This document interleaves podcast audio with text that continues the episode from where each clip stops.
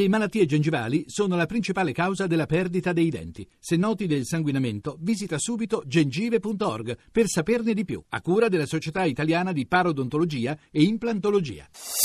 Voci del mattino. Stamani torniamo a parlare del caso Ilva.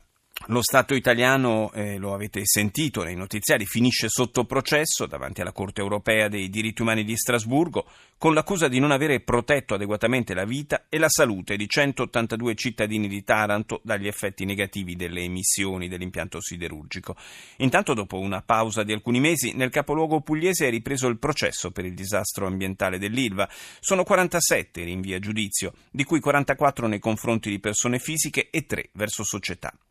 L'iter giudiziario era partito dalle indagini preliminari portate avanti dal procuratore della Repubblica di Taranto, Franco Sebastio, e dai provvedimenti conseguenti assunti dal GIP Patrizia Todisco. Rita Pedizzi ha intervistato Franco Sebastio che nel frattempo è andato in pensione. Diciamo che a voler parlare quasi di archeologia giudiziaria, questo processo per me e per i miei colleghi anzi per i miei colleghi e per me rappresenta la conclusione di un ciclo di lavoro che è iniziato oltre 30 anni fa con tutta una serie di processi, di indagini, di verifiche che hanno riguardato tutti i problemi di carattere ambientale da qualunque provenienza venissero che hanno riguardato la nostra terra. Questa è diciamo la conclusione di questo ciclo di lavoro. Taranto, la zona di Taranto è stata martoriata dai disastri ambientali. Ecco perché le ho parlato prima di archeologia giudiziaria, la storia dei rapporti, diciamo, tra la nostra città e i problemi ambientali risale ad alcuni decenni addietro addirittura. Lei pensi che la prima sentenza con la quale i vertici dell'Italsider di Stato venivano condannati condannati per la diffusione delle polveri dei parchi minerali sul quartiere d'Amburi è del 1982,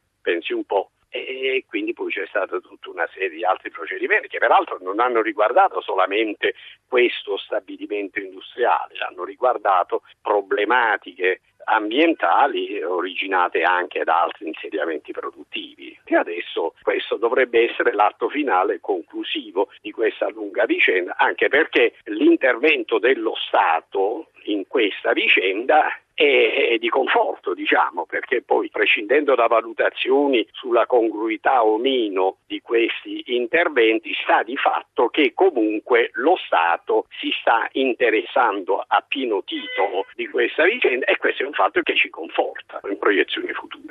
Prima Taranto, poi c'è un'altra questione sposa anche in Basilicata, questa incompatibilità fra lavoro e ambiente. Non è che una pretesa incompatibilità fra lavoro e ambiente debba essere un fatto ineluttabile per cui eh, se si vuole lavorare bisogna danneggiare l'ambiente oppure viceversa se non si vuole danneggiare l'ambiente non si deve lavorare. Questo è un concetto che va respinto. In realtà è possibile coniugare il diritto al lavoro con il diritto all'ambiente e quindi sostanzialmente con il diritto alla tutela della salute e della vita. È possibile farlo. Noi sappiamo che non solo in Italia, ma in Europa nel resto del mondo, almeno parlo del mondo occidentale, ci sono numerosi impianti anche di enormi dimensioni che producono liberamente e che nello stesso tempo non violano i principi di tutela, di cautela dell'ambiente e se questo risultato lo si ottiene in larga parte del mondo, parlo almeno del mondo occidentale, si può fare anche qui da noi. Occorre la volontà, occorrono le conoscenze tecniche,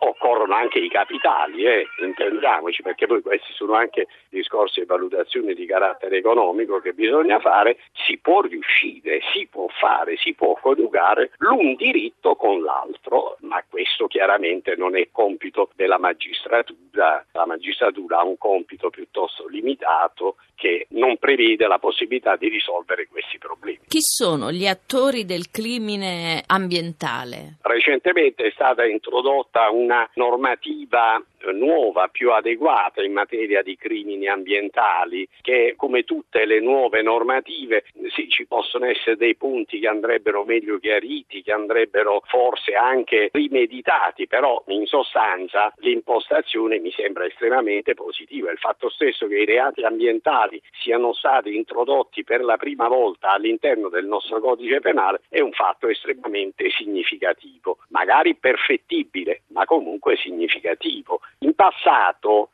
gli operatori del diritto e quindi anche la magistratura era costretta ad adattare a fattispecie specifiche norme che magari erano nate per tutelare altre situazioni, quindi bisognava un po' adattare certi strumenti giuridici normativi per raggiungere il risultato di prevenire la tutela dell'ambiente da fatti che potevano comportare peggioramenti dell'ambiente stesso. Ora le norme sono più chiare e poi vedremo adesso ci sarà un'evoluzione giurisprudenziale, ci saranno altri processi, ci saranno altre sentenze e vedremo dove si arriverà.